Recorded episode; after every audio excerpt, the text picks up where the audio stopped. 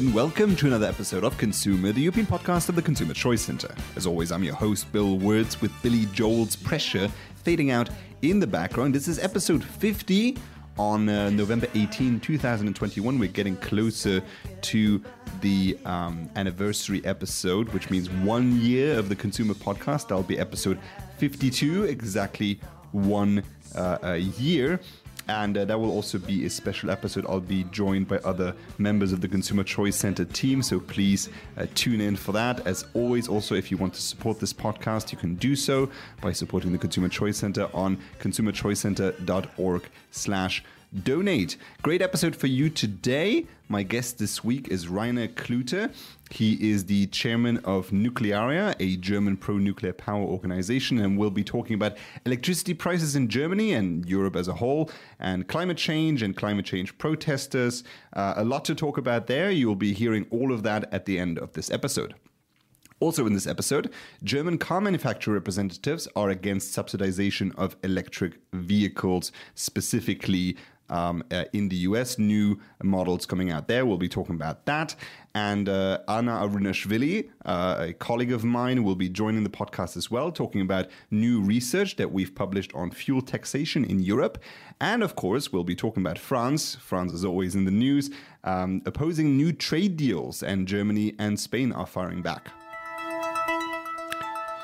So let's get started. The Build Back Better plan, which has just been signed by US President uh, Joe Biden, um, is getting into force soon. Um, and there's new plans for subsidization of electric vehicles. Tesla CEO Elon Musk, not the only auto executive upset about the idea of a special EV tax incentive targeting only UAW made vehicles. Phil LeBeau joins us right now with a very special guest who I'm sure has some views on this topic. Phil. Oh, he has views, Andrew. Let's bring in Bob Carter uh, with Toyota Motor Corporation. Uh, Bob, we're going to talk about October sales in just a little bit, but first I want to get your thoughts on uh, what's working its way through Congress, which so far has remained intact, which is a $12,500 tax credit, which you can take immediately at a dealership uh, if this Build Back Better plan passes. If a vehicle, an electric vehicle, is built at a unionized auto plant in the U.S. versus a $7,500 tax credit if it was built at, let's say, a Toyota plant. What, what are your thoughts about the possibility of this becoming a law? Well, good morning, Phil. Uh, yes, as you, uh, as you outlined, there's an incremental $4,500 for any, uh, any vehicle that's purchased and manufactured by the UAW. There's no other way to put this. This is just bad public policy. It's bad for consumers, it's bad for U.S. auto workers, and it's bad for the environment. The U.S. government has set out a goal which we support to achieve 50% of electrified sales by 2030. But this bill effectively eliminates over half the vehicles that are built in the United States. And we, we believe that this is an unfair policy. Why should a auto worker in Kentucky or Texas, Mississippi or Alabama be excluded from this uh, tax incentive, while other auto workers in the northern states uh, receive it. So the German car lobby has been uh, firing back at this, very upset at these new rules um, saying that it is unfair um, uh, to to global trade, and of course, I think they are right here. Um, it's it's unfair practices by the United States, and it's a different type of protectionism that the U.S. is now organizing, putting all international brands at a disadvantage. Ultimately, what is good for consumers is more choices in electric vehicles, having more diversity. Um, also, direct to consumer sales are uh, an issue. I know that my colleague David Clement, North American Affairs Manager at the Consumer Choice Center, has been talking about this actually in a recent testimony at uh, the New York State uh, Assembly. So let me just play a short part of his testimony. Several months ago, my colleague Elizabeth Hicks and I published a research report titled The U.S. Uh, Electric Vehicle Accessibility Index. It's a national ranking evaluating state, each state on how accessible the EV market is for consumers. The index evaluates each state's regulations for licensing fees and direct to consumer prohibitions. While not the worst state in the country, New York did not fare particularly well, with a score of 5 out of 15, which puts it in the category of barely accessible. And so, specifically in regards to this law, which the chairman has specified um, several times, which I think is very important to specifically address just the specifics of this law, I'll give you four reasons why I think direct to consumer sales should be permitted for emissionless vehicles. So the first is that the existing market for EVs is not accessible, nor is it consumer friendly. As it stands, there's only five direct sale locations in the entire state, which underserves the residents of upstate New York. But beyond underserving those consumers and raising equitable access red flags, the direct sales limitation and current cap limits uh, and current cap limits consumer access to just one brand of electric vehicle. Consumers should have all EV options available to them, be able to purchase those vehicles from the manufacturer of their choice in a way in which they see fit, whether that be from an exist a, a, a manufacturer's model from an existing dealer at a dealership owned by a manufacturer or directly from the manufacturer online. The uh, German car lobby representative also uh, says in his statements the regulations currently being debated would impair the quick global ramp up of e mobility. And he also says we mustn't let that happen. Climate protection requires global cooperation and collaboration. And that's exactly right for those consumers that do want to switch to electric cars. Again, there's still a lot to do. We've talked about this many times on the podcast. There's still a lot to do in terms of infrastructure, but those who want to purchase it should purchase it at an equitable uh, price, at a market price that is available to all consumers, no matter where they uh, purchase them from and no matter which brand they prefer. But now let's move to my uh, short interview with my colleague Anna Arunashvili. We talked briefly about the new fact sheet on fuel taxation in Europe. And uh, so uh, give it a listen and also please do consult those documents under the publications page of consumerchoicecenter.org. Uh, yes, so me and my colleagues recently published the paper um, fact sheet on taxation of e motor vehicles. And we wanted to show uh, in which EU countries the drivers of internal combustion engine cars are most taxed and which ones they enjoy the most freedom. And in this paper, we're focusing on um, passenger cars, so personal motor vehicles. And basically, we're arguing that government share in the price of petrol and diesel is excessively high. Um, and then we should, EU should embrace technology neutrality. So the reason we decided to do this paper is because we were already suspecting that government was taking too much for motor vehicle owners, drivers, and um, also it was uh, prompted by the recent um, uh, recent decision by EU Commission to um, ban the sales of new motor vehicles.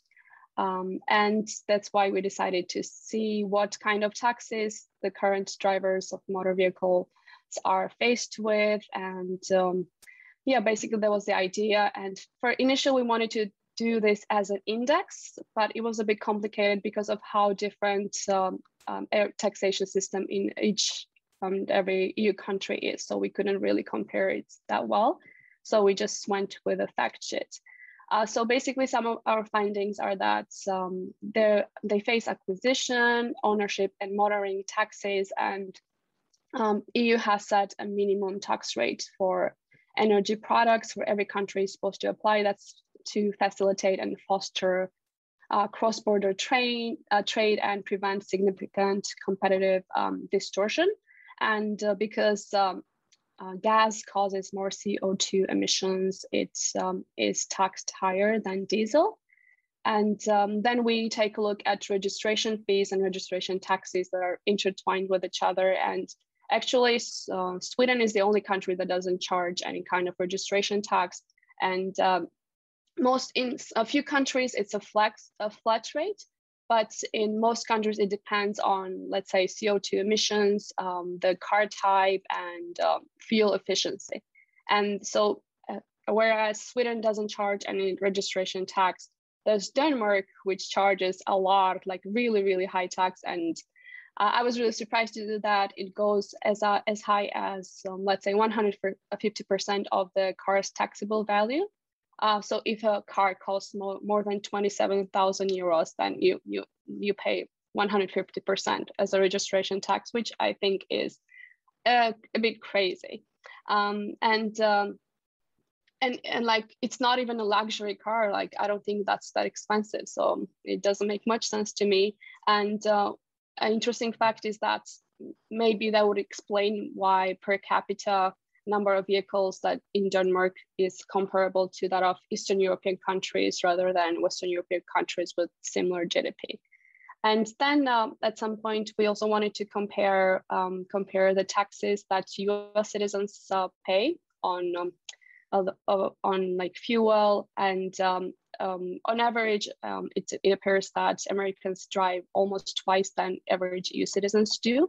Uh, but the taxes are so much lower there, and California, which is the most heavily taxed um, state, in this sense, it's taxes even are even twice, two times less than that of um, average excise tax that EU um, asks that um, asks its countries to apply. So you can imagine like this is a bit crazy and.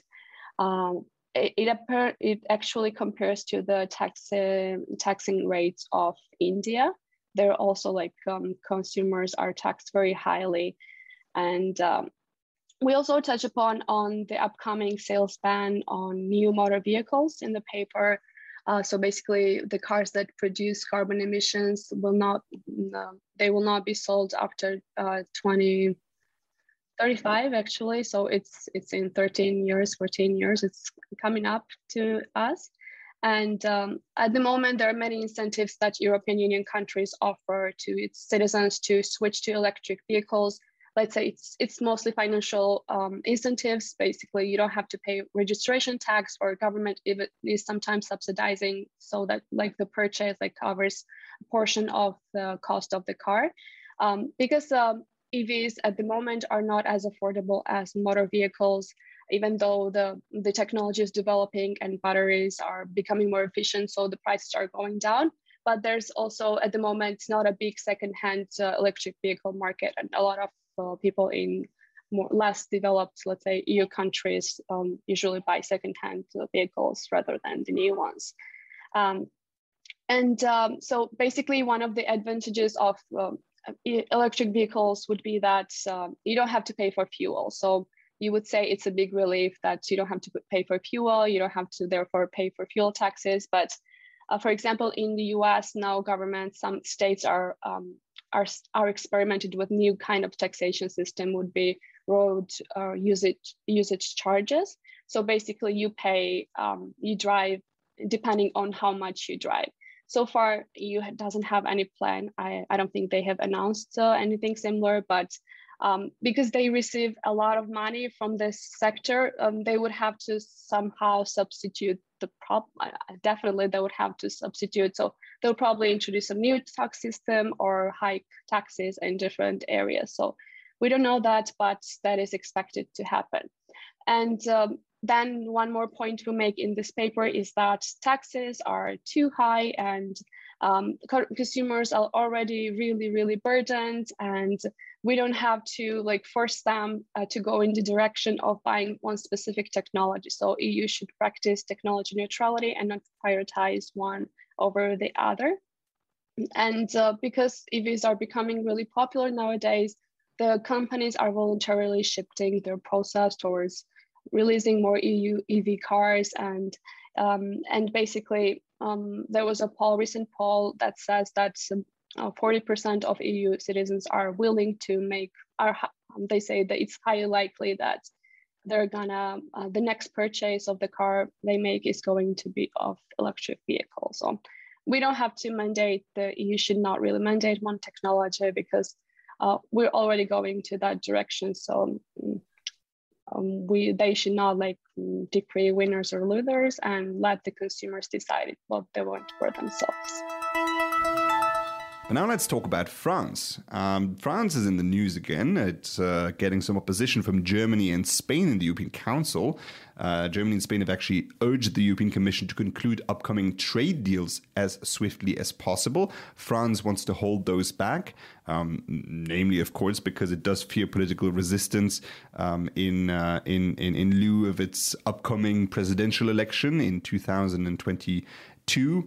I think that should be around May or June. It's usually when those uh, elections do take place. I know that in France, uh, trade deals are very contentious. There's roughly two elements to that. First of all, there's always a lot of disinformation regarding uh, uh, trade agreements uh, in France, um, which are then fueled by the second element, which is often the farming lobbies. The farming lobbies they do claim that they will be put at a, at a disadvantage by having more goods being able to to trade freely. Uh, the two treaties that's free trade agreements that are in conversation right now. There's one with Chile and one with New Zealand. Um, the listeners will know that we've previously talked about the one for Mercosur, which would have been more largely for the, the, the South American uh, area. There again, uh, held back by France and Ireland over concerns when back when the Amazon rainforest uh, fires were our biggest concern. That was uh, briefly pre pre COVID times, and so this seems to be ongoing again, we've talked about this. Um, there, there's, this, there's there's quite a few reasons why these free trade deals are important. First of all, it gives more choices to consumers. It brings more uh, uh, uh quantity, quality of products, and, and, and those consumers that do choose uh, not to get certain products because um, they just prefer to buy local. Well, they can still continue to do that. The the products would still outline where they're produced and uh, and of course also how they're produced. That that that also um, is is something that is available to consumers. That information.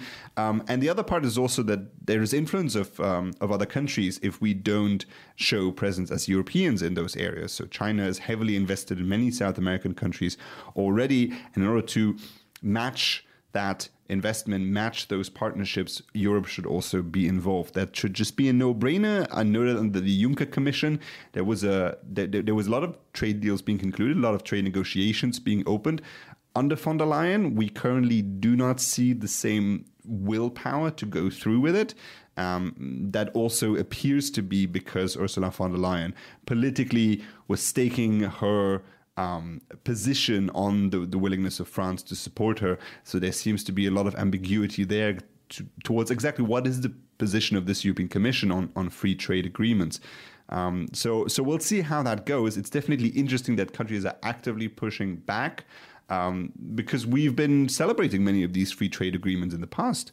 I do remember that when the the, the the one with Japan was signed, this was supposed to be um, a, a, sign, a political sign of of opposition towards the then Trump administration, showing that Europe is open for business while the US is not. And I think we should be continuing uh, in that line of thinking. But now let's move to the interview of this week. My guest this week is Rainer Klute. He's the chairman of the uh, pro nuclear uh, organization Nuklearia based in Germany. And they campaign for nuclear energy in Germany, which, of course, is a very contentious issue. That is what we've talked about. Uh, also about electricity prices and uh, the, the, the fight against climate change. So take it away. All right, so we are here with Rainer Klute from Nuklearia in Germany. And uh, Nuklearia has um, a different view on the energy policy that Germany needs compared to what uh, governments, previous governments, and probably the, the, the upcoming government has as well. So, Rainer, first of all, thank you so much for coming on the program, and also explain to us exactly what do you do. I am chairman of Nuklearia, uh, and Nuklearia is a registered association, and uh, we we are sharing information about uh, nuclear energy in Germany and or in the German-speaking uh, countries. Um, in Germany, um, education on nuclear is, is very low. People think they know a lot about nuclear energy, but most of that is wrong. So uh, we try to share this uh, correct information, and I think we're doing uh, quite a good job. Um, the, the general attitude in the public has changed towards nuclear energy. Um, according to our observation, that started well by the end of 2018. Uh, at that time, or from that time on, media started to uh, report more positively about nuclear in Germany. And uh, today we have a lively debate uh, on the pros and cons of nuclear energy. Uh, regarding climate change and uh, regarding the energy crisis. And um, in fact, we have an ongoing um, online survey uh, commissioned at, at Civey, and this uh, that means that we can um, watch how the German population's attitude to, to nuclear is changing over time.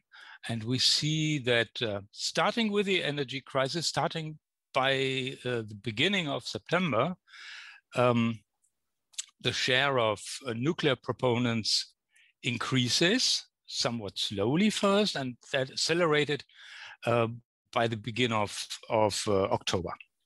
And, and today we have about 56% uh, of the of the German pop population that says we agree uh, to continue um, using nuclear energy uh, in order to reach the EU's climate targets.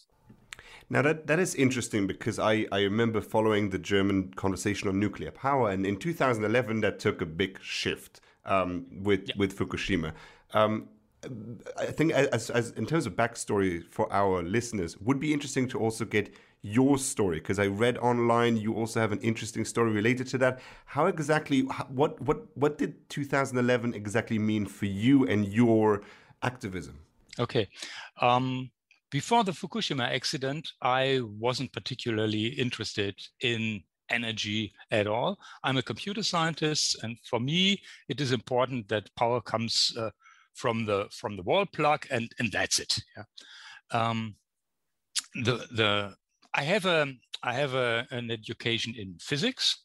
I studied physics as a minor subject, so I have I have some background in atomic physics and nuclear physics, which is not the same, by the way. Uh, and um, so I have I have had uh, even then a general understanding of the subject, and I had the opportunity one week before the Fukushima accident happened to visit a nuclear power plant, including the control area. Uh, that means uh, we were with our group in the reactor room and um, in the intermediate storage where the waste, uh, the nuclear waste is uh, uh, deposited for the time being. So that was very interesting. And um, I learned a lot um, about the, the functioning of a nuclear power plant, how, uh, about the safety mechanisms and all that. Um, I knew already before the, the physical uh, foundations, uh, fission and all that, but how this is um, implemented in practice in a power plant, I didn't know, and that was uh, very interesting. And that helped me understand what happened in Fukushima.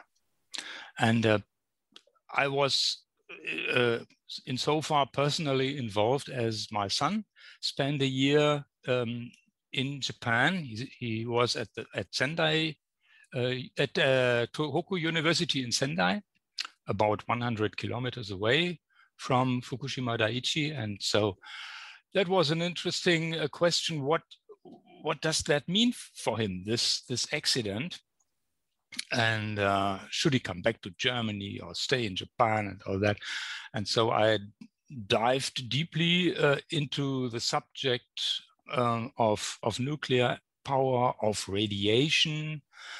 And, uh, and soon I began to understand that the, the media reports in Germany were wrong, were exaggerating the dangers and uh, so that that made made me um, angry, and I wanted to to set correct information against that.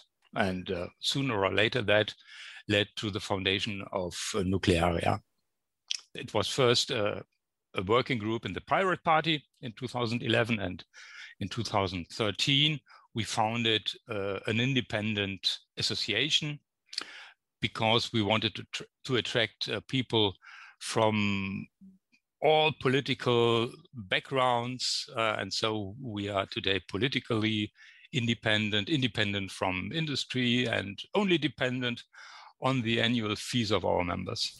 Now that is very interesting. You also you've been talking about a shift in the views of, of Germans when it comes to nuclear power.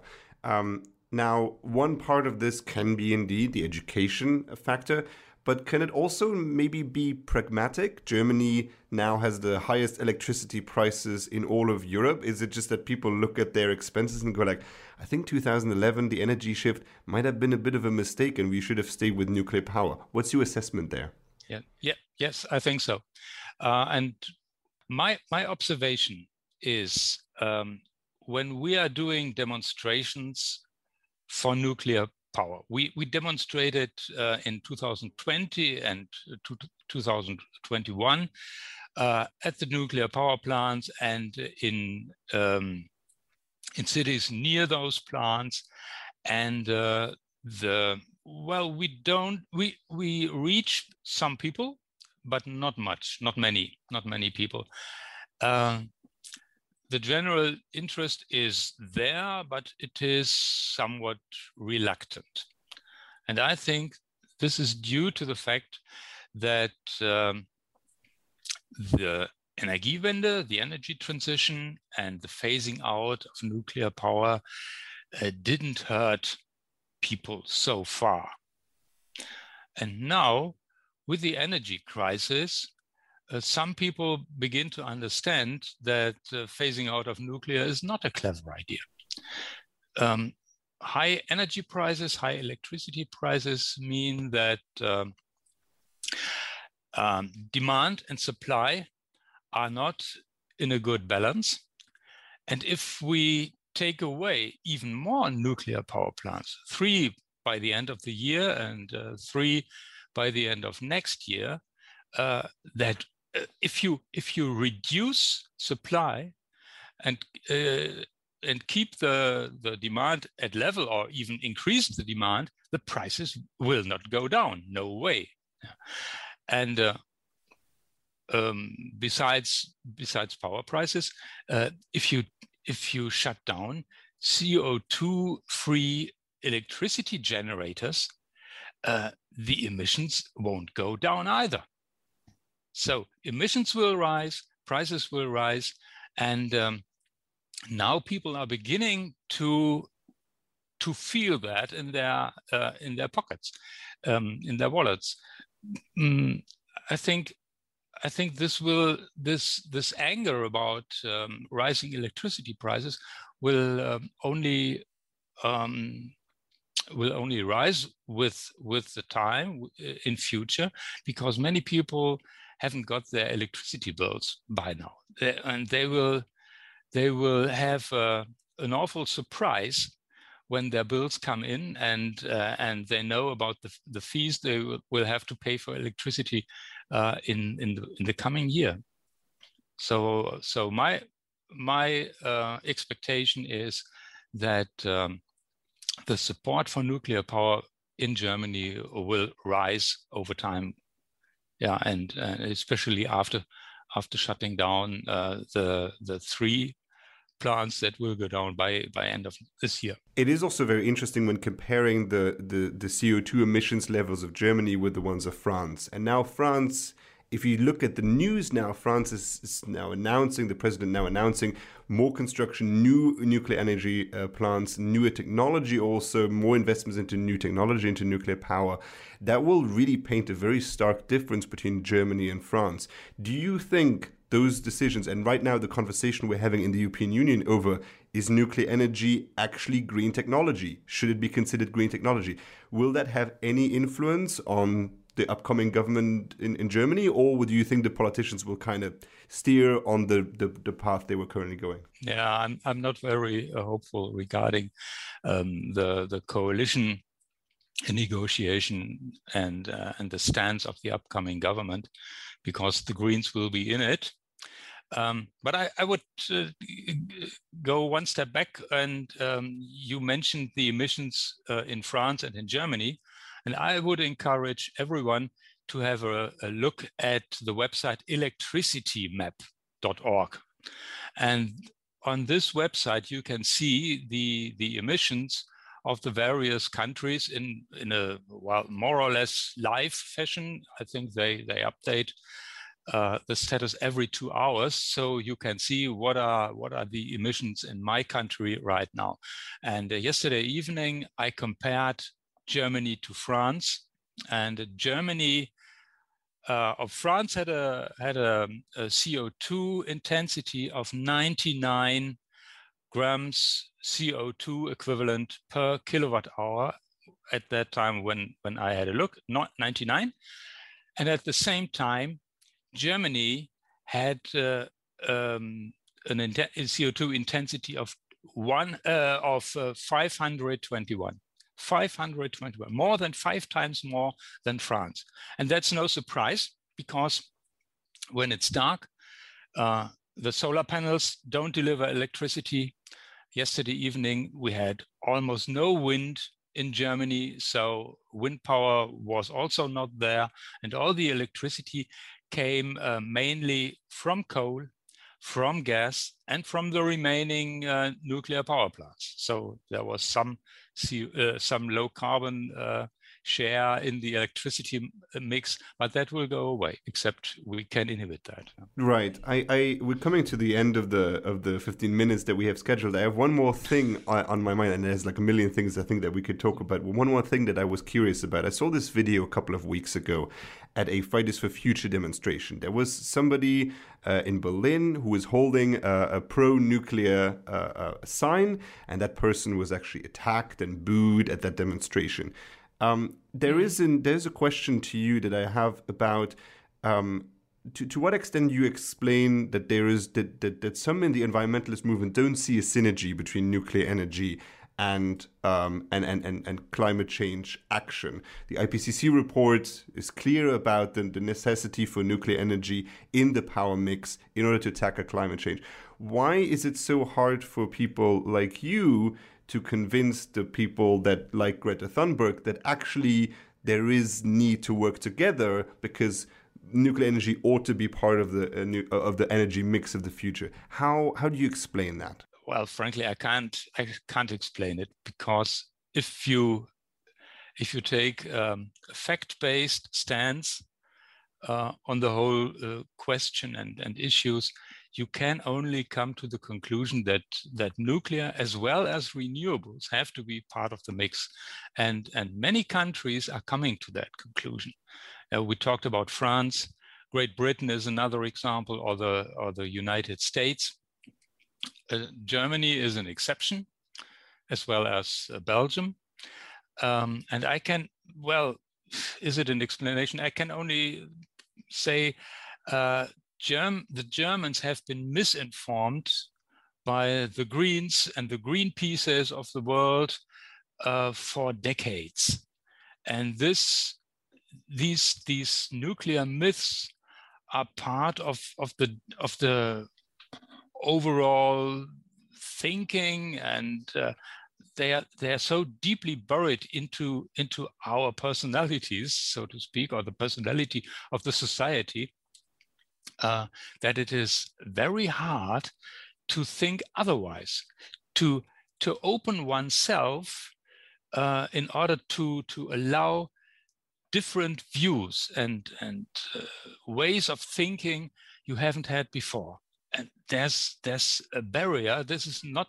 I can't explain that with reasonable arguments. It is uh, really very deep in in the personality and uh, and can't be overcome easily. Yeah, you can you, with with rational arguments you can only do so much, but uh, against emotions it's it's very difficult to argue. And that concludes this week's episode of ConsEUmer. Thank you so much for listening. You can follow Rainer Klute on Twitter at Rainer underscore Klute. And also do check out Nuklearia under nuklearia.de. And also follow the Consumer Choice Center on Twitter at Consumer Choice C. As always, I'm your host, Bill Wirtz. See you Thursday. You